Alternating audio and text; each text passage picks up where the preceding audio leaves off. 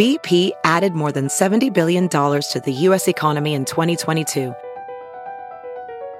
Investments like acquiring America's largest biogas producer, Archaea Energy, and starting up new infrastructure in the Gulf of Mexico. It's and, not or. See what doing both means for energy nationwide at bp.com/investing in America.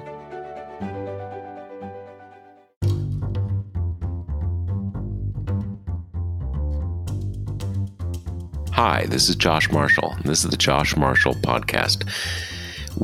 Today we got a bunch of things we're going to talk about around the topic of this infrastructure bill. And when I say infrastructure bill, I'm kind of talking about the meta infrastructure bill, which really what I mean by that is Joe Biden's infrastructure agenda proposal that the White House then divided up into the American Jobs Plan and the American Families Plan, which is sort of titles for what we've now come to call hard infrastructure and soft infrastructure. So basically, the first being surface transportation infrastructure, possibly also the climate component of that, which can feed into surface infrastructure, rail, things to prioritize electric cars, stuff like that. And then soft infrastructure, which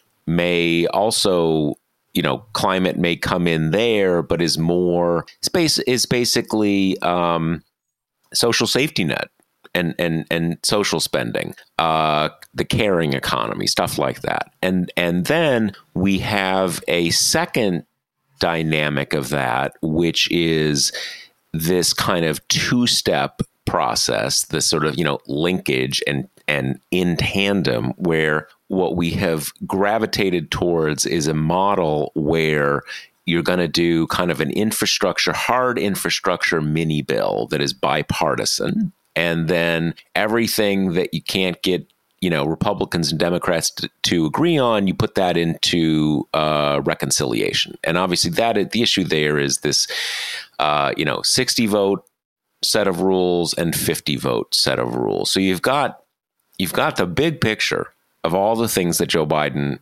proposed, which runs into trillions of dollars. I lose track of all the different overlapping proposals, but I think, you're talking probably a good $4 and to some people as much as $6 trillion of spending. So we're going to get into all sorts of aspects of that and kind of like, is this bipartisan mini bill still happening? Was it ever happening? Cause we got in that whole thing, like they have like, everybody's all excited and everybody, they have a little, I don't know if it's Rose Garden, but, White House press conference. And then suddenly it turns out that they're all upset because he said he wouldn't vote just one of them and blah, blah, blah, blah, blah. And again, sort of like, was there ever an agreement? And is it really true that Biden saying what they all knew in advance in maybe a slightly different way really kind of upset the apple cart? And critically, again, we don't really know there ever was an agreement. We had 5 Republican senators who participated in negotiating this, and I think were pretty openly committed. Yes, we're for this.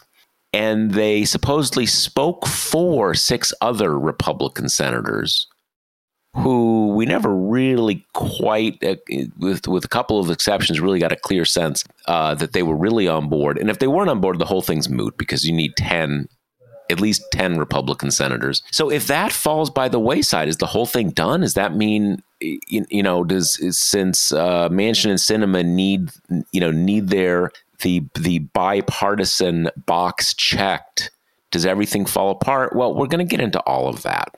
And then we're also going to get into the fact that, Democrats begged and pleaded for Republicans to have a Jan. 6 commission that they would have veto rights over, and they wouldn't. And so now Nancy Pelosi is saying, okay, fine, we're just going to do a real investigation. So great. You had your chance, too late. And that, I guess, is going to get voted on this afternoon.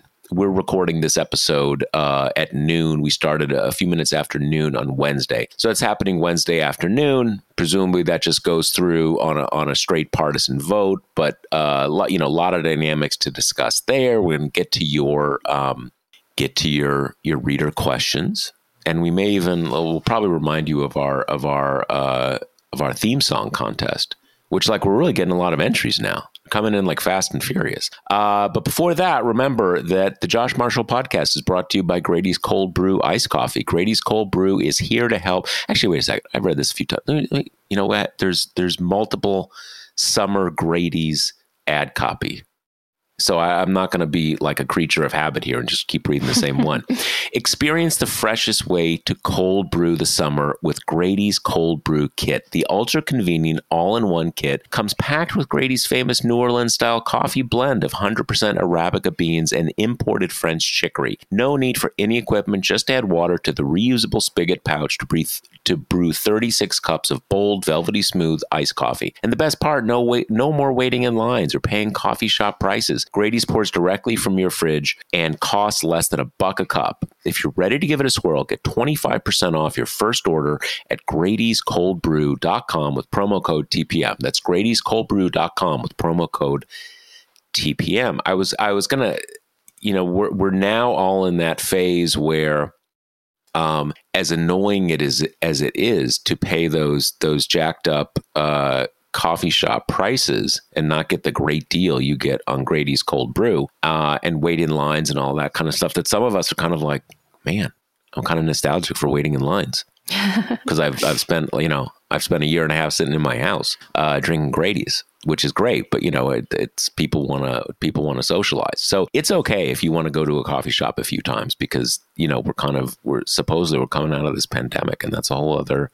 Not something I think we're going to talk about a great deal today, but that kind of remains sort of the topic of the year of everything right now. It's such a I don't know everybody else, but there are few times in your life when you live through big historical events, ones that are kind of even hard to imagine. And like, you know, you have something like 20 years ago, you had something like 9/11. That was a big, big historical event. And in some ways, its greatest impact is the things that came in its wake. The U.S. invaded Afghanistan. The U.S. invaded Iraq. I mean, we can get into why there was any, you know, why that led to us invading Iraq, but the reality is it did. And yet, for the vast majority of people in the country, 9/11 is just something they watched on TV, really. But this is like everybody in the country kind of locked down. And now we're kind of getting back to things that were just totally normal. So anyway, a lot going on. Kate, please stop me before I talk for the entire episode. Well, I think we'll start with infrastructure, which has been kind of a day-to-day roller coaster since it was announced that, you know, the bipartisan group of senators in the White House had agreed on a deal on the framework.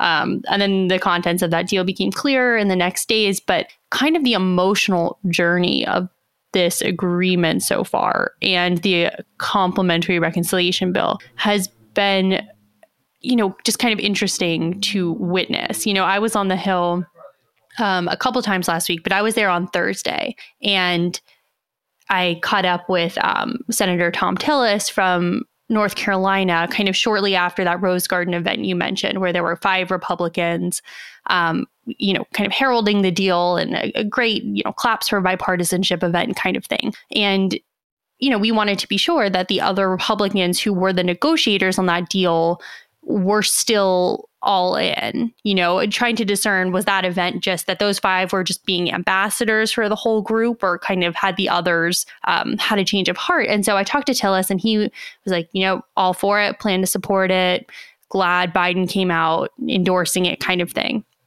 And then minutes after, you know, we saw the statement from Lindsey Graham, who was also one of the negotiators in that group, saying, you know, outraged that. Was Graham before McConnell? Yeah, he was. Okay, I wasn't sure about that because I had, I mean, you were there. I wasn't paying that close attention, but at least the thing that registered to me first was when McConnell put out his statement. But yeah. Graham went first. I'm pretty sure it was Graham first because you would know. I was not paying it that close attention to the. Yeah, comment. Because I wanted to talk to him too, but he was on the phone when he walked by me, and anyway, kind of outraged at being, you know, quote unquote extorted, the idea that all of a sudden Democrats have decided to link the bipartisan deal and the reconciliation bill, and that they kind of, you know, McConnell took the same posture, that they were hoodwinked. Like, we thought we were working on this bipartisan deal in good faith, and then you pull out this partisan bill out of nowhere, and, you know, all this kind of stuff. And now the root of that, just to put everyone on the same page, is that Democrats want to make sure that they're keeping both the progressive and moderate factions of the party together on both of these bills. And the way to do that, that they've decided, is to link the two, meaning that they'll hopefully they're trying to get progressive votes on the bipartisan deal. But while assuring those progressives that a vote on that scaled down bill does not preclude the more ambitious reconciliation bill, and that by linking the two, they're also trying to guarantee that moderates don't just kind of slink away after getting a win on the bipartisan deal and decide they don't want to stomach a $4, $5, $6 trillion reconciliation package, however big that may be. So Democratic leadership, you know, to give them credit, has really not been coy about this at all. And as, you know, Pelosi made clear, we will not consider the bipartisan bill in the House until we see the reconciliation bill as well.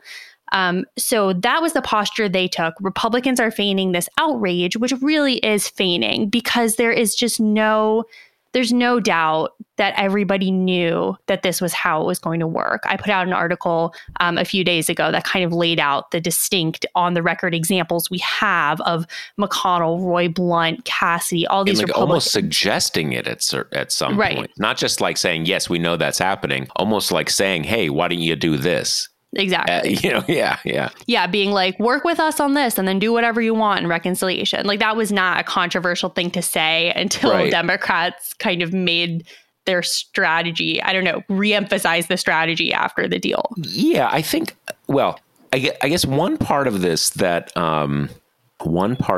is sort of, it's certainly not the most important part, but this whole idea of you're extorting us, you kind of, you know, you pulled a fast one, you know, we agreed, and suddenly you're adding conditions, all this kind of stuff. This idea of extorting is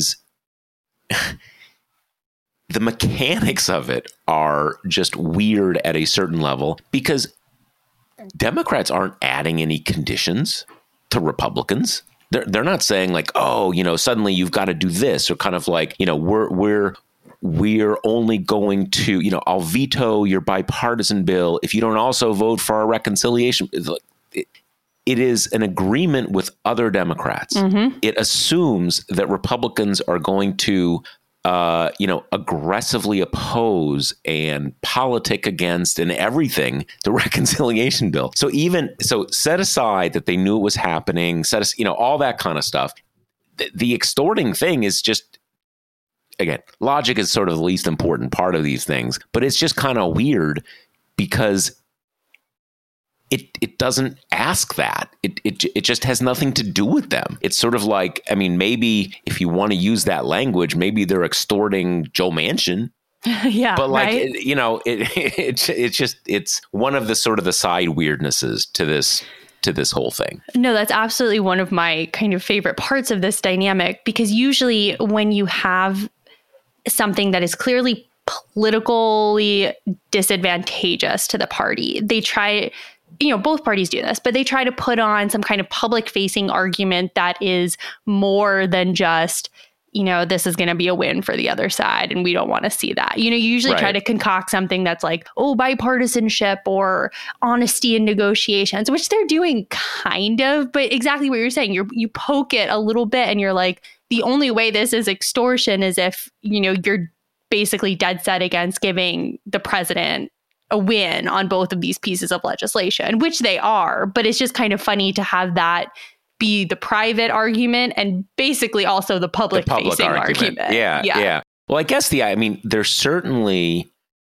And this is what is so weird and fluid about these negotiations, that there was a major argument among Republicans, or, you know, not argument in the sense of controversy, but one of their arguments was, hey, let's be kind of generous on this bipartisan bill, you know, in relative terms, and we'll sabotage the rest of it, because, you know, we'll put the moderates in a position that they'll say, hey, this is pretty good. Maybe this is enough. You know, we're doing a lot, like we don't need that other thing. And you'll kind of, you know, not only will you, as Republicans, you know, prevent a big bill, you will also sort of turn the Democratic Party against itself, create this big factional battle, which both parties are always trying to do. You're always trying to kind of find the fissures within the, you know, within your opposite party and exploit them and draw them out.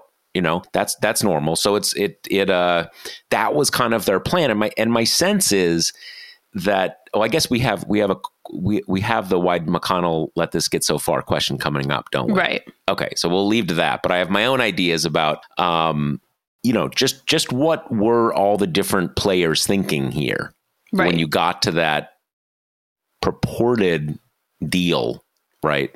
Right. Yeah. A week ago.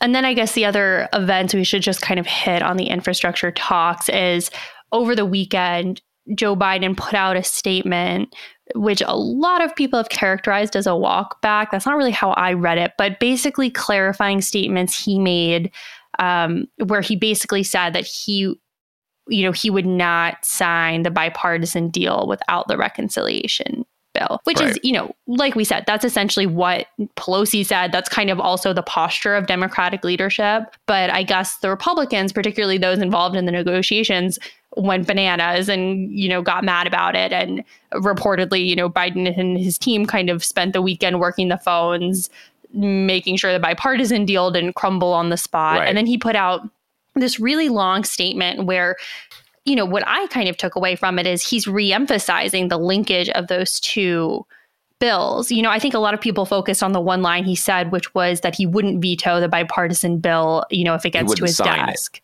Right. In the follow-up. Yes. Right, yes, in the follow-up. Yes, yeah. But the majority of that statement was all about how he sees those two things as connected. And even though he kind of shifted the onus back onto Congress to, you know, send him the bills, which, you know, he should. But I would not call it a walk back, but that's kind of... Well, I think it's a walk. It is, because, you know, I did a few posts about this, that by Sunday or Monday, you had, like, you know, places like Axios or Politico or whatever saying, like, you know, the dramatic walk back and dramatic reversal of policy that he sprung on everybody. I mean, what it really comes down to is that if you thought it wasn't really a walk back, and the fact that it was not a walk back is because there really wasn't a walk forward. And so if you want to invest a lot in these, you know, semantic shadings that was largely made up by Republicans, that yes, then it is a walk back. But in fact, what makes it seem not really like a walk back, and I think that is basically the reality of the situation, is that everybody knew there was linkage. Everybody knew it. Democrats said it constantly. Republicans maybe weren't crazy about it, but they understood it. That was the, you know, that was the basis on which they made this deal. And he added this thing, well, I won't sign it if only one. But I mean, that is kind of moot, because only one bill isn't going to come to his desk. And so he said that kind of, okay, I won't veto it. But again, that was always like a notional thing. That was never a hypothetical that was going to come to pass.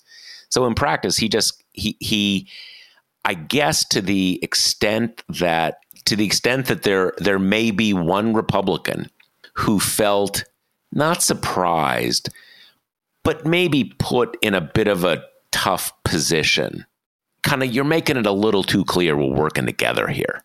You're making it a little too clear that we are helping you indirectly do your reconciliation bill because you've got some moderates who want a bipartisan thing, and kind of like, okay, we're willing to do it, but don't say it quite that directly, because that you're putting me in a bad spot, because you're making me part of you getting this done. And kind of like, for those people who kind of in some sense maybe genuinely felt that it wasn't just kind of like a McConnell, Graham put up job, that kind of, if you say, okay, I won't veto it, kind of will toss you a little bone, even though, as you said, Kate, you spent in the, a fairly long statement basically saying, yep, they're linked. Right. And I'm definitely getting both. And then, Mitch McConnell kind of wasted no time in spinning the statement as a walk back, and then called on Pelosi and Schumer to, de-link the two pieces of legislation, basically asking, give me back the power to make it more likely that reconciliation dies by taking away your leverage with the moderates in your caucus, basically, was the long story short of that statement. So where do you think this, like I said, it's not at all clear to me there were ever 11 senators supporting this thing. And what has virtually all of those 11, at least the ones who talked to the press, have put out statements like, oh, this was an outrage, and oh, we need assurances, but no one has said, all right, I'm done, I'm voting against this thing. And so do we have a sense of kind of what is, where this is? Well, it's funny because on top of kind of how fluid and rapidly changing the situation is, the Senate also left for a 2-week recess on Friday. So it's really hard to kind of nail down. And didn't they just come back from recess like a week before? The summer is riddled with recesses. We also have the big August one coming up. But, when they're kind of back in their states, that means you have to go through their spokespeople, which means you're not going to get a lot of information. So, it's not entirely clear to me. I think I have the same impression you do that there were kind of an initial flurry of, well, I was blindsided by this. And then, I think one of our writers kind of rounded up some statements over the weekend of people, Republicans expressing, gladness that Biden had, clarified his remarks, kind of thing. But, I don't think that was still, I don't think that I've seen the number that we would need to pass. So it's kind of, and now that McConnell is orienting himself against it, that always throws things more into flux, because you just don't have a lot of members who are willing to cross McConnell when he kind of points them in one direction. Yeah. And it also goes both ways, is that McConnell's also not going to get ahead of his caucus. Right. So if he is kind of thumbs down, that is a pretty good indication that that's where his caucus is. And he's going to try to make everybody stays on side in kind of where the caucus wants to go. So they both, I know I'm not telling you this, this is telling our listeners this, it goes both ways. Right. He is both an indicator of where the caucus is and a kind of a director of where it is going to go. Now, the thing that struck me was this, Joe Manchin was on TV a couple days ago, and he made this, what seemed like a kind of an offhand statement, but to me was in some ways the most significant thing that we have seen since that press conference outside the White House. Or was it outside or inside? Not that outside. This matters at all, but I'm losing track. Is that he basically, I think it was Stephanie Rule on MSNBC, but whoever it was basically said, what's the deal? Is the bipartisan deal done? Is that, is the apple cart upset? And Manchin basically said, look, we're eventually probably going to have to pile a lot of this stuff into reconciliation. It is what it is. We got to kind of work through that bipartisan thing. But the sum I took from that is he is not waiting for, Lindsey Graham to give the thumbs up to the Biden agenda. And that is that is the sort of the fundamental thing that is important to remember here. This is an argument among Democrats. It involves Republicans because the different Democrats have things that they want Republicans to do to make, to kind of be part of, it's sort of like, you have a chess match being played between two Democrats, and there are Republican chess pieces, but the actual discussion is between Democrats. So Joe Manchin can always, this doesn't involve, the sacrosanct filibuster. This is kind of the squishier, we want to be nice, we want to be bipartisan. So if there are only 6 Republicans who want to support that bill and McConnell's turned against it, he can always say, okay, we had our deal. And if you're pulling out of the deal, we're just going to do it all through reconciliation. Now, I'm not saying that is an easy thing, that he just does that presto. I'm sure there's going to be a lot of drama and stuff like that. But that to me was a pretty important tell that he is not wanting to say, everything's got to stop where it is until we can beg and plead and get Lindsey Graham to sign on to this thing.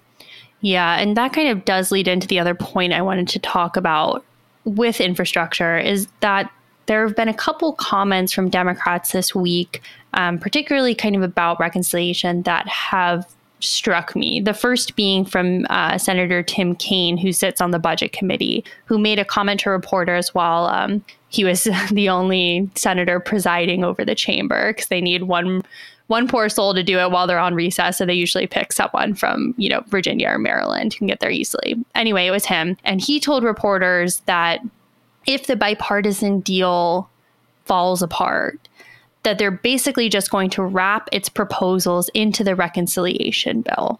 And, kind of made a point of being like, we're going to have Democrat and Republican priorities in this package, which when I first saw it, I was kind of blown back on my heels, because you're like, why? Why would you take kind of watered down proposals negotiated with Republicans and put it into a package that is not going to get any Republican votes? Why give them kind of a win and get nothing from them in return? Right. And then I think a day later, Biden made some comments about basically saying there's not going to be any extra hard infrastructure money in reconciliation that is not part of the bipartisan deal, kind of divorced from, well, I guess, in his hypothetical, it's more the bipartisan deal is passing.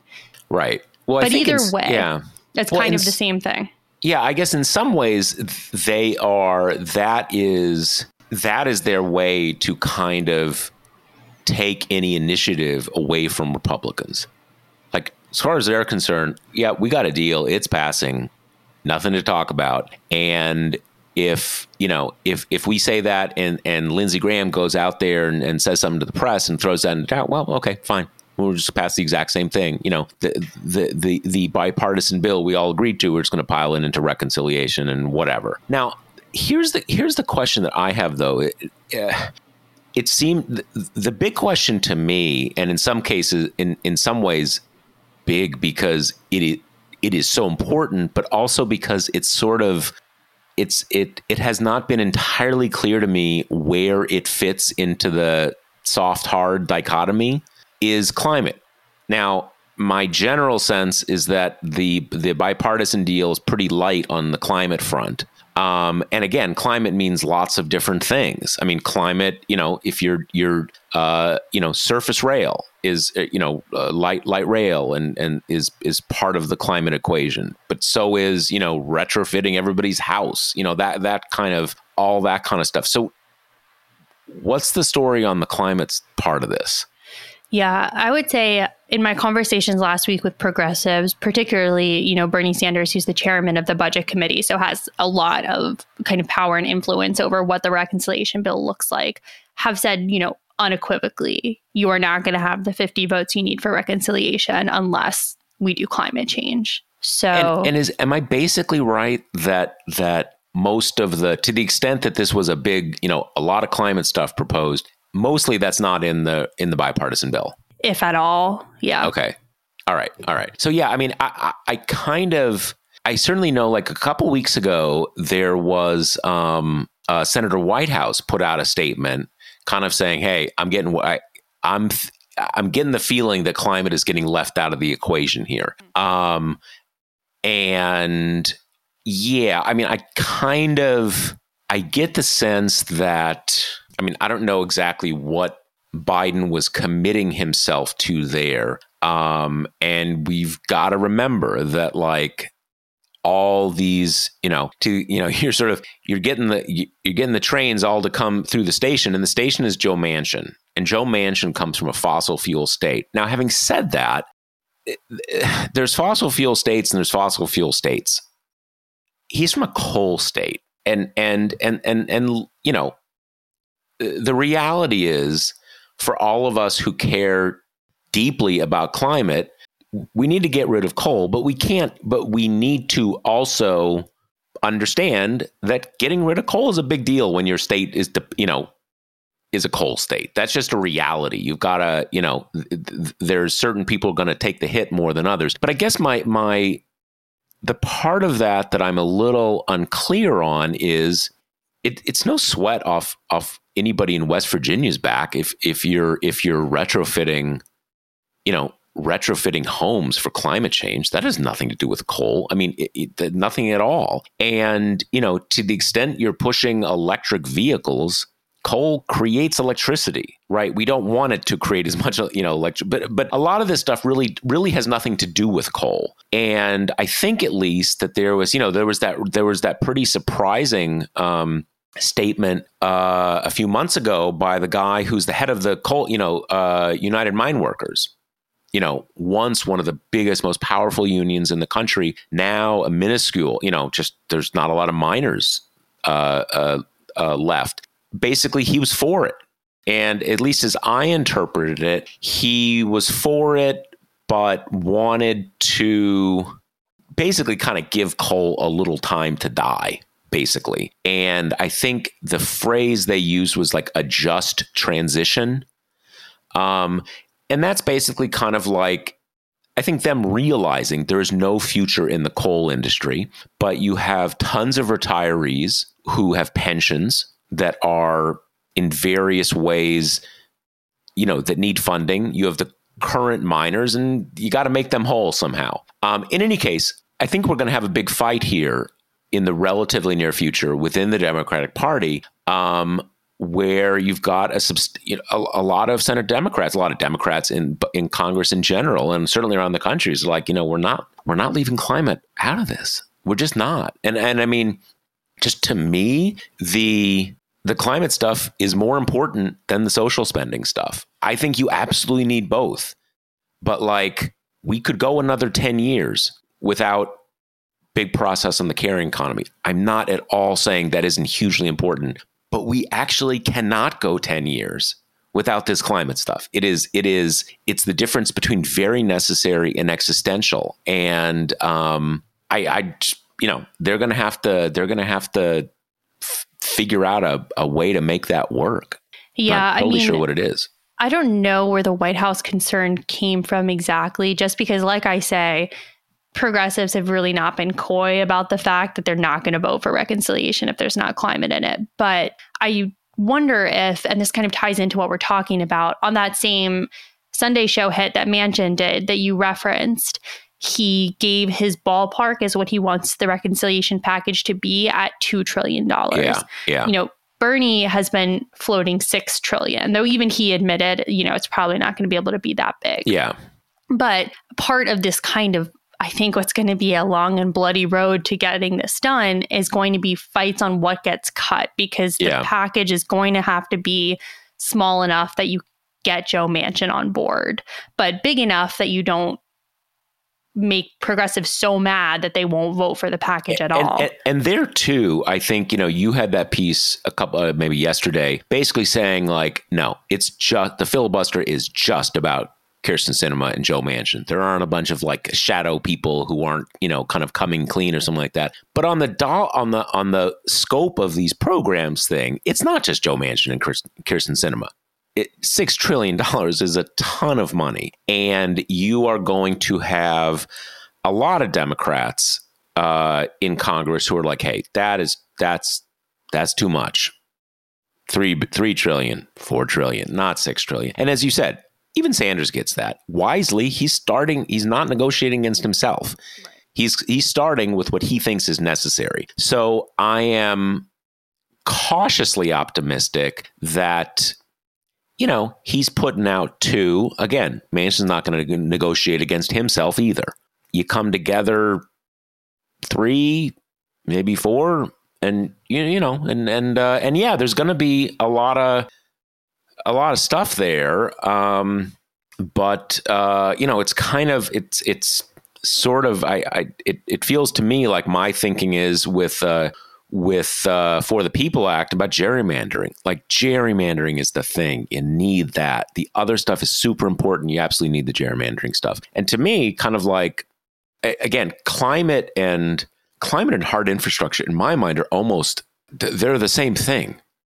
You cannot accomplish anything on climate without funding the new way people will drive around, right, will get around. So that's hanging out there. That's going to be a big deal. We probably get to questions, shouldn't we? Yes. Briefly, we were going to just note, and I'll run through it really fast, the January 6th Select Committee, which they're voting on today. Long story short there, it's going to be 13 members. Pelosi gets final say on all of them. 5 of them she's going to consult with McCarthy about. And then the chair gets unilateral subpoena power, which is a change from the independent commission, which required Republican cooperation to issue subpoenas, which a lot of people were like, okay, well, this is going to be a pretty big problem right off the bat. So in those ways, it was a huge opportunity for Republicans. Right. Because they had a veto over anything. Exactly. So I think in those ways, a lot of people's issues with the commission have been kind of addressed in this version. We'll probably see it, like you say, pass along party lines. I can't imagine there are going to be, honestly, more than maybe 5 defections from House Republicans this time. And, you know, kind of after this event, which is not, you know, it doesn't have a super lot of suspense because we pretty much know how it's going to go. But after that, all eyes are going to be on who they pick to staff the committee, basically. They're to fill out the committee. And, you know, I've been in touch with a senior Democratic aide who kind of confirmed to me that Pelosi is reserving the right to kind of veto any of McCarthy's suggestions. So that's going to be an interesting dynamic. We'll see if he tries to suggest people who are, you know, big lie spreaders themselves, who Pelosi will pick. There's been some chatter that she might want to pick a Republican herself, but that she would pick, you know, a Liz Cheney or an Adam Kinzinger, which then will set off another flurry of speculation about if that person that she picks who accepts the role is not running for re-election, because that's kind of, you know, a potential big blow against their political future. Deeper. Yeah. Right. Yeah. Although so anyway, it's also potentially sort of an off-ramp for someone. Right. If they know they're going to get driven out of office, like, right, that's, you know, kind of an opportunity. So those are all kind of the next steps that we'll be watching after the commission passes this afternoon. And, you know, that's something that in future episodes, I'm sure we will return to and analyze.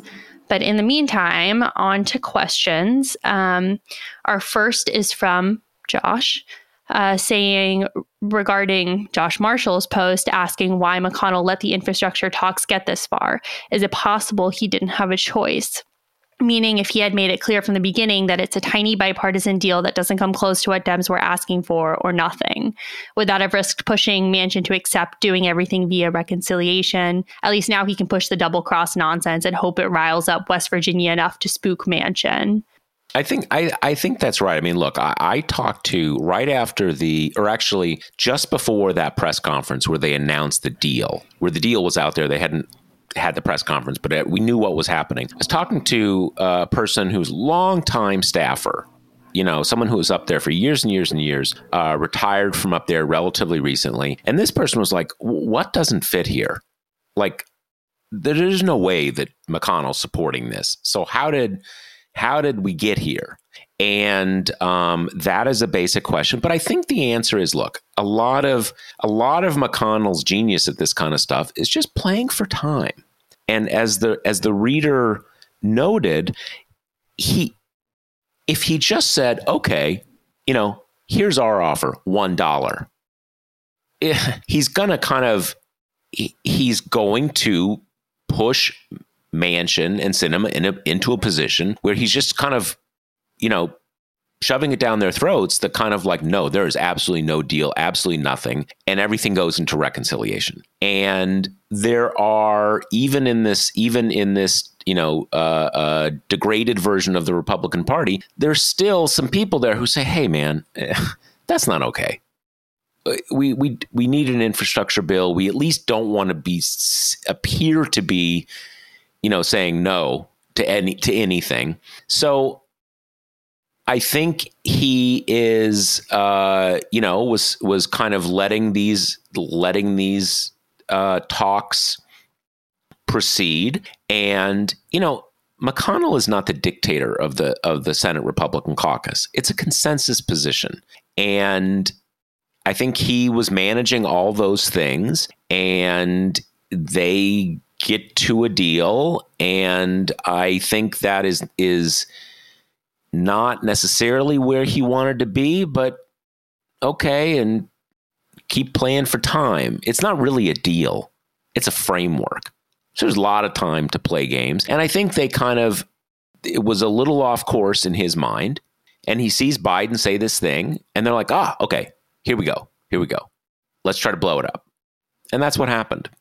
So to a certain extent, yes, he had no choice. But he's always playing for time, and no deal is really a deal until it's voted on. So he had a lot of time left to play, and we see that he immediately came up with a pretext why it was a betrayal, and he's going to pull back the football. So I think that's basically it. I do think there also might have been some underestimating of the toughness of Democratic leaders here, because even though they always planned to do these two things, the bipartisan and the reconciliation, they came out really, really strong after this deal was reached, saying unequivocally. And before the press conference. Yeah. Like, right, to kind of cue up the press conference. Right, saying unequivocally, we will not kind of let this bipartisan bill pass, you know, herald it as this big achievement, and then wait to do reconciliation down the road, thus endangering reconciliation, thus giving moderates an off-ramp. Even if it still means, you know, the bipartisan bill is still going to be notching a legislative victory for Biden and for Democrats, you know, and giving Biden kind of the bipartisan bona fides that he loves. Mm-hmm. But, you know, they kind of, I think in this way, really kind of stood by the progressives and said, we're not going to leave you out to dry. These two things are happening together. This is a tandem exercise. And for a party that I think sometimes falls on its sword a bit, it was pretty gutsy. And I think McConnell might have underestimated that. I think they hang tougher than he expected. Mm-hmm. I think that's right. And that is, for everybody who's gotten kind of like, you know, demoralized and everything, that is important to see, that he kind of thought that I'm going to roll them here. And they queued up that press conference saying, you know what? Nope, you're not. Right. And some of that is, saying to progressives, like, you know, because everybody's got to hold hands really tight in a party in a situation like this, to basically them saying, like, you know, yes, you're going to feel a little wobbly here. Like, you know, does anybody have our backs? And we're saying, like, yeah, 100%.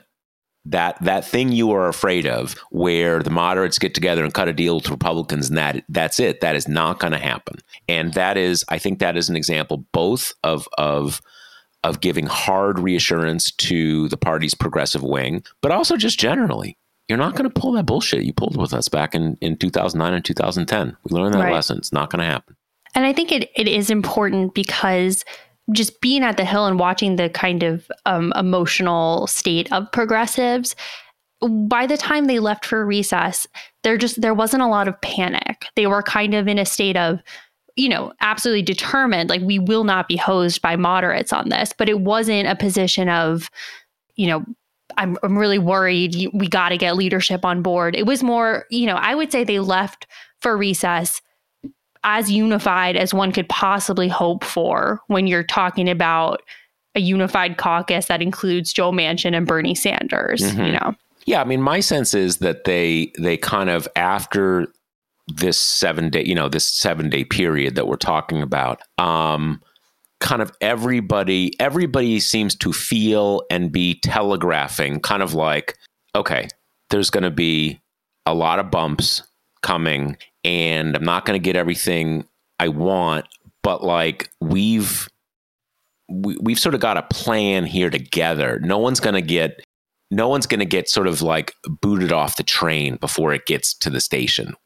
You know, we're all going to get bumped together. We're all going to lose a few things, but we're kind of in this together. And that's really, you know, as you say, that's what you need as a caucus. Right. I mean, and we'll see what happens when we get into the particulars of the bill, but it's been an entire term of catering to Joe Manchin and the moderates for obvious political reasons. But progressives are not the ones who have been putting the brakes on Biden's agenda, you know, demanding more in line with their own values. They've been the ones who are kind of been team players so far. Yeah. I mean, I think the other point to, in fairness, to remember there is it has been a 6 months of catering to Joe Manchin in the interests of passing what's basically the progressives' agenda. Totally.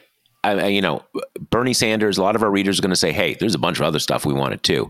But I mean, Biden put forward a very aggressive, very progressive agenda. So yes, tons of, you know, butlering Joe Manchin, but again, in the interest of a bill that is not the maximal bill for progressives, but a lot. It is right. It is their agenda that is what's getting worked on here. Right. All right. So with the next question. Our next question is from Joe, who says, in the latest podcast, Josh made a reference to the mainstream DC media being wired for Republicans. He's made the same point a number of times in the editor's blog in posts about the media running with the GOP's nonsensical Biden conned us infrastructure whining. This is pretty clearly true, but why? You know, it's funny when Kate showed me this question, I thought, great question. But then I thought, oh, no, because I'm not sure I have a great answer for it. So I'm kind of setting myself up. But here's my answer. I think that when I started saying this was almost like 20 years ago. And 20 years ago, it's important to remember where things were in the late 90s. You had a two-term Democratic president, but you were coming off a few decades of the Nixon presidency, the Reagan presidency, the first Bush presidency. Republicans took over the Congress in 1995. It's not just my thing is it's not the DC press. It's DC. DC is wired for Republicans. And 15, 20 years ago, that was to a great extent because dominance of the government leads to dominance of the city. People go and they become the lobbyists and all the kind of stuff. And it was just, you know, wired for Republican assumptions, wired with Republican personnel, blah, blah, blah, blah, blah. Now, in the interim, we had the Obama presidency. We had these brief periods of big Democratic majorities in Congress. So that part of the argument is a little more attenuated, even though it is still much more true than one might think. But the other part of it is, I think it is also just an artifact, kind of carrying more of that weight now, is the kind of the both sides structure of mainstream media political reporting, which is to say that if your mindset is you basically have to take what each side is saying at face value, because both sides, that gives some inherent advantage to the group that is willing to make stuff up more. So I think that is a much greater part of it now, but it is also that thing of the personnel who runs the city. And what sense of expectations they run on. Let me give an example. I have little doubt that if you polled most of the people who work at Politico and Axios, they're not partisan Republicans. They're not partisan Democrats, but I mean, their basic set of like, you know, do you support this? Do you support that? You know, all these kind of things. They probably do lean Democratic. But that doesn't translate into democratic assumptions in reporting, nor should it. If anything, it leads the opposite direction. It actually, there's a compensation thing. But whatever the reasons, it was very striking after that Biden press conference last week, after Lindsey Graham made a statement, after Mitch McConnell made a statement about the betrayal and stunned and shocked and whatever. I spent a lot of time, certainly too much time, on Twitter just kind of seeing what everybody's saying and, you know, falling prey to my ego and adding my thoughts kind of too much of the time.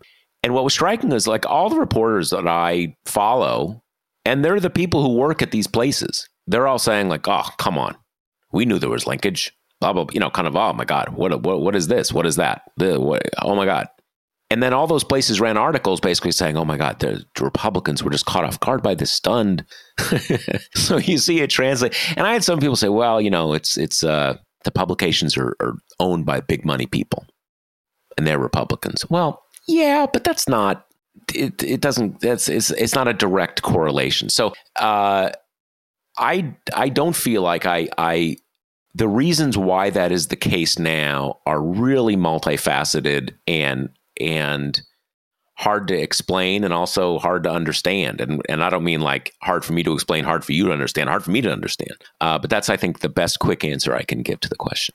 Yeah. And I'd add, you know, I have been in the journalism world for, you know, a shorter amount of time than Josh, but in kind of the modern, especially the Trump era, I think there was this feeling that obviously the press was under attack all the time, and, you know, calling the press biased and stooges of the left and, you know, the DNC and all that kind of stuff. And I do think there was this attempt to show if journalists were also tough on Republicans, that you could win those people back, that you could show, no, we're not working for Democrats. See, we're tough on Democrats. Also tough on Democrats. Oh, that's what I meant. Yeah. If we go after, you know, if we criticize Biden the same amount we criticize Trump, then you will see unequivocally that we are neutral, that we are fair, that we are balanced. And the reality is, it doesn't matter how many articles that, you know, these outlets run criticizing Biden. You know, the people who have kind of written off everyone but OAN as fake news and an apparatus of the Democrats is never going to come around. So these efforts are kind of fruitless, but you do have this effort to show, to kind of disprove Trump's notion that journalists are working for Democrats by redoubling efforts to criticize Democrats or, you know, to kind of highlight their mistakes. And I think it's kind of all in search of proving this balance that is pretty damaging ultimately, especially now while we have one party that, you know, the majority of it is pretty actively working to undermine the democracy. So just treating that party like they're just the other side of the coin to the Democrats and going after Democrats to show that you're a neutral arbiter, it just does have, I think, dangerous knock-on effects beyond kind of the fruitless attempt to convince people who have written off the press as nefarious that we're actually not. Yeah, I mean, I would say with the benefit or the burden of longer historical experience that what you were describing about the Trump era is just a more extreme and concentrated version of really the last 40 to 50 years in American politics. That, you know, Trump was saying, you know, fake news, working for you know, kind of lock them up. I mean, you know, really kind of crazy, you know, the sort of stuff you expect to you know, hear from like a right-wing autocrat in a non-democratic country. But before that, Republicans for decades have been saying the biased mainstream media, you know, liberal bias, blah, blah, blah, blah, blah. Again, a much softer thing, but still creating that dynamic where you have the mainstream media reacting to that by trying to bend over backwards to prove they're not biased. And you have the same dynamic you describe, which is to say, there's always this, well, maybe we'll prove it. We'll bend over backwards. We'll, you know, every time we can if there's any legitimate criticism, we'll criticize Democrats and maybe we'll prove it. Well, obviously you're not going to prove it because it's not based on a misunderstanding in the first place. It's just working the refs, and you just keep working the refs. There is, as you say, there is this dynamic coming off Trump. Look, we were never anti-Trump. We were just hardcore journalists. So we're going to show it. We're going to prove it now by showing we can be just as tough on Democrats. That's exactly what it is. But that's also exactly what it's been for the last 45 years or so, just with, dialed up to 6 or 7 and Trump dialed it up to 11, basically. But the dynamic is the same. Anyway, all right. So let me, as we conclude this episode of the Josh Marshall Podcast, let me remind you that the Josh Marshall Podcast is brought to you by Grady's Cold Brew Iced Coffee and their uber awesome cold brew kit, which you can buy. And remember that you can get 25% off your first order of Grady's at Grady'sColdBrew.com with promo code TPM. All right. Remember, send us your questions and your podcast theme song submissions to talk@talkingpointsmemo.com. Thanks for both of those. We've gotten really good ones in both those categories, so keep them coming. Cool. All right, later. See you next week. Bye.